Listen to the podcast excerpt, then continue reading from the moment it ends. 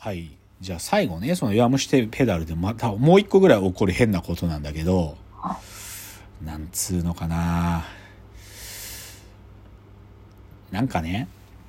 また同じようなことが起きるわけ。3日目は、どっちかというとそこまではね、その、は総北と箱根学園、箱学と京都伏見の三強の戦いみたいなのがずっと2日目までは行われてたんだけど、3日目は、なんか他のチームの奴らが、でもさっき言った通り自転車って一人で走るより集団で走った方が順番に引くやつがぐるぐるローテーションで回っていけばずっと速いスピード維持できて空気抵抗も少ないから異様な速度が出るのね。で、3日目にその集団の奴らがグーって追いかけてくるのよ。しゅで、まあ、連携とかね、す連携するんだけどね、その、一時的に共闘しようってみんなで決めて、トップに追いつくために、順繰り順繰り先頭走るやつをぐるぐる回しながら追っかけるってことは、これ自転車動きでよくあることなのよ。で、それによって、さっきのまた主人公が追いつかれちゃうのよ。で、集団に飲み込まれるの。けど、こっからさ、箱根学園のライバルの荒北ってやつと一緒に、今度は自分たちだけの共闘関係になって、そまた先頭集団追いかけるってことが起きるのよ。で、それでまた追いつくの。で、本当になんかそういうことってあるのかなって思ってたの僕は。でもね、で、だ要はさ、ここまでの話で僕はありえねえと思ってるのはさ、ほとんどもうトップ集団からも何十、十何分とかも遅れてる場所から走って、でも先頭のやつらも走ってんのに、追いつくみたいなことができることなのってずっと思ってたわけ。なんだけどさ、これで、そう、まあだからありえないと思ってた弱虫ペダル内の出来事と。なんかまあ、もう所詮漫画でしょと思ってた。けどね、自分で自転車乗ってみてね、いや、これ起きるんぞって思ったのよ。うん。で、最、僕が一番ね、乗って分かったのはね、自転車って本当に苦しくなっちゃったら、マジでもう焦げなくなっちゃうの。なんかさ、カラカラゆっくり焦げばいいじゃんってことすらできないくらい消耗すると、もう坂道なんかもね、もう焦げない。降りて歩くしかないし、究極歩けなくすらなるくらい消耗するのね。だけど、なんかのきっかけで、あ、ちょっと楽になってきたかもっていうと、バーって走また走れるようになるの。で、それが不思議なとこなんだけど、だから言っちゃえば、弱虫ペダルの中で起きてる大逆転とかさ、なんか仲間に引っ張ってもらって蘇るみたいなことって、いや、これあるなって思ったのよ。で、わかりやすい対比で言うと、僕もともとランニングしてたからさ、でさ、箱根駅伝ってさ、よくテレビとか、まあやっててさ、まあ最近あんま減ったけどさ、もうヘロヘロになっちゃう選手がいたりするじゃん、脱水症状で。ブレーキしたり、ああと故障しちゃってもう走れないっつって途中でやめる。でもあれって、箱根駅伝で特殊な駅伝で、一人が走る距離が20キロ以上あるのね、必ず。で、20キロ以上やっぱりあると、やっぱり何起きるか分かんなくって、先頭走ってたやつがそれこそ最下位になるとか、もしくは最下位走っててめちゃくちゃ調子いいやつがトップまで追いつくとかってあるんだよね。でも、あれと同じことが自転車もあるんだって、もうね、やっと分かった、なんか。ああいうこと起きる、自転車。しかも、自転車の方が起こる確率高いかもとすら思ってる、今は。うん。本当に消耗しすぎた時、動けないし、でも急に楽になって走れる、みたいな。そういうことがあるなっつうのが分かったっつうので、弱虫ペダル、今まで、その、ありえないなっつってバカにしてた部分、いや、これありえるんだなって思い出直したのが、だからちょっとね、皆さんね、弱虫ペダル、一見するとバカバカしいんですよ。すごくバカバカしい。2.5次元の女の子たちも喜ぶような作りだし、そうは言ったってありえないこともたくさん描かれてるけど、でも、これね、あながち全部ありえないってことじゃないっていうのが分かるってのは重要なことで、だからちょっとぜひね、皆さん一回見てみて、見ることね、ちょっとおすすめします。弱虫ペダル。バカバカしいんだけど、でもありえなくはないんだなっていうことが分かったっていうのは僕の今の立場。で、じゃあここから次、もう一つの作品行きたいんだけど、でね、今の話で言うと、僕、ロードレースの、まあ、自転車乗ってみてさ、ロードレーサー乗ってみると、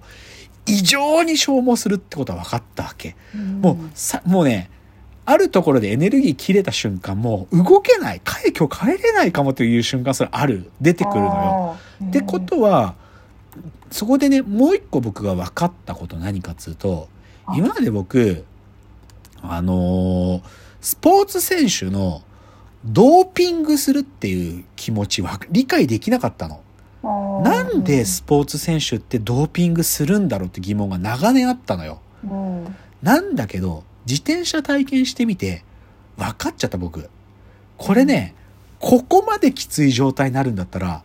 ドーピングして、このきつい状態起きないようにするとか、それが起きなくなったら絶対俺優勝できるだろうとか、そういう気持ちになるなって思ったの。うんで、それはね、でも、例えばね、ほなんか参考でどういう状況を皆さんも連想するといいかと思った。あの NHK でグレートレースとかっていう番組やってて、あのはいトレイルマラソンとかさ、ウルトラマラソンみたいな100キロとか200キロ何日間で移動するみたいなのとかあるんだけどさ、はあの時とかもう選手ぐったりっつうか、もううんこれ以上動くと死ぬんじゃないかってとこまで消耗するのとかあるの。でもあの過酷さと近い、ほとんど同じだと思う。それくらい体の中のエネルギーが全部なくなるぐらいいくから、だって7日間で千何百キロ走ったりするんだよ。うんなんかつ、まあ、あの、ツール・ド・フランスのアマチュア版のやつとかもさ、そういう気を、だから、それくらい消耗するときに、その消耗した体がちょっとでも先送りにされるんだったら、そのためのものやりたくなって、それがドーピングだなと思ったわけ。うんだから実は僕はロードレース、ロードレーサー乗ってみて一番分かったのは、ドーピングやる気持ちなのね。うんで、その角度でぜひ紹介したい映画があるんですよ。それが、ネットフリックスのオリジナルドキュメンタリー映画のイカロスってやつで、うんこれね、面白いんですよ。この映画。2017年の映画ね。ちなみに、ネットフリックスでオリジナル作品で初めてアカデミー賞を取った作品。あの、そのよ次の年にローマっていう、こっちは劇映画だけど、こっちはアカデミー賞のど長編ドキュメンタリーを初めて撮ったのね。ネットフリックスの初の作品で。で、これどういう話かっつうと、その監督、映画監督自身も自転車のアマチュアの選手なの。ブライアン・フォーゲルって人なんだけど。で、で、その、でね、自転車の世界って実はドーピングするっていうのは結構、なんかよく知られた事実で、で、アメリカの、その、有名な本当にトップサイクリストだったアームストロングって選手もドーピングをしてたってことが、まあ明るみになってすごく責められたりもしたみたいな。でもヒーローだったの、じアメリカの自転車界においてそういうヒーローだったやつもドーピングをしてたわけ。で、で、この監督で自転車選手であるブライアン・フォーゲルさんがある時ね、その、アマチュアの自転車レーサーにとってのツール・ド・フランスみたいなものがあって、それに出場するのよ。で本当にアマチュアの強い選手だけが出る大会。オートルートっつうんだけど、はいもうなんかね、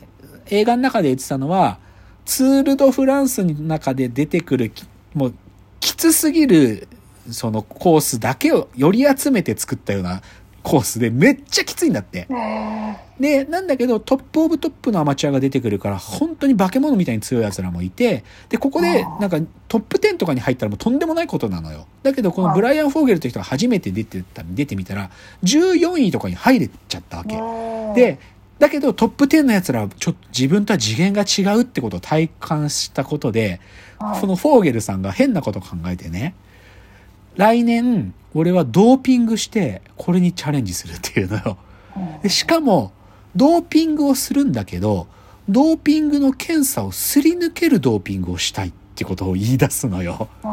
だから、ドーピング検査にもパスできるドーピングをしながら強くなりたいってことを言うプロジェクトを始めるの、こいつが。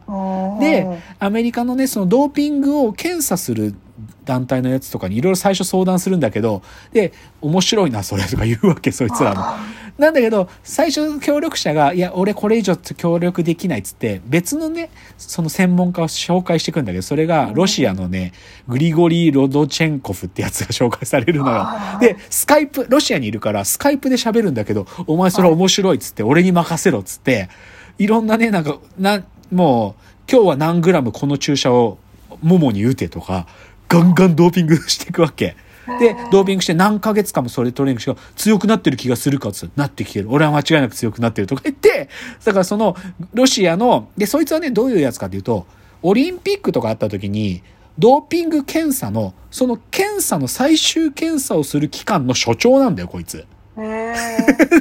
こいつがでも、そのドーピングをして、次の大会でいい成績を盗めるため、収めるためのプロジェクトに協力していくの。すごくない。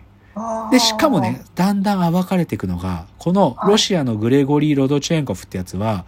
ロシアの国家ぐるみのドーピングすり抜けプロジェクトに協力してるやつですらあったのよ。だから前半はね、その、このフォーゲルっていう監督が、このグレゴリーってやつの指示を受けてドーピングをしていって、で、そのじ次の年のそのオートルートっていう自転車レースの大会に挑むまでっていうのが前半だったわけ。はい。で、実際その翌、でも実際1年ドーピングしてチャレンジしてみると、なんかね、対自転車がギアが壊れちゃったりとかいろんなトラブルがあって、あ去年よりも成績悪くなっちゃったりもするんだけどね。しかも、そ、そこで本人が分かったのは、仮に世界中のドーピング薬を俺だけが独占して、俺だけが打ったとしても、このトップの10人に勝てないとか、ツールドフランスで俺は優勝できないってそういう問題じゃないんだってところまで、もう負けて打ちひしがれたりするわけ。で、まあでもそこまではさ、シンプルになんで、しかもまあドーピング検査なんかまともに行われてないってことまで暴くっていう話の向きだったのよ。このドキュメンタリー自体も。けど、こっからさ、後半になって話が、もうとんでもない方向に転がっていくのね、この映画が。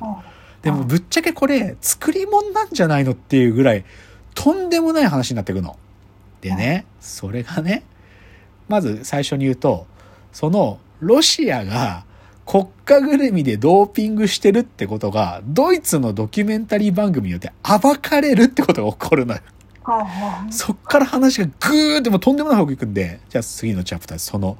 このイカロスの後半、衝撃の展開の話しますね。はいじゃあ次です。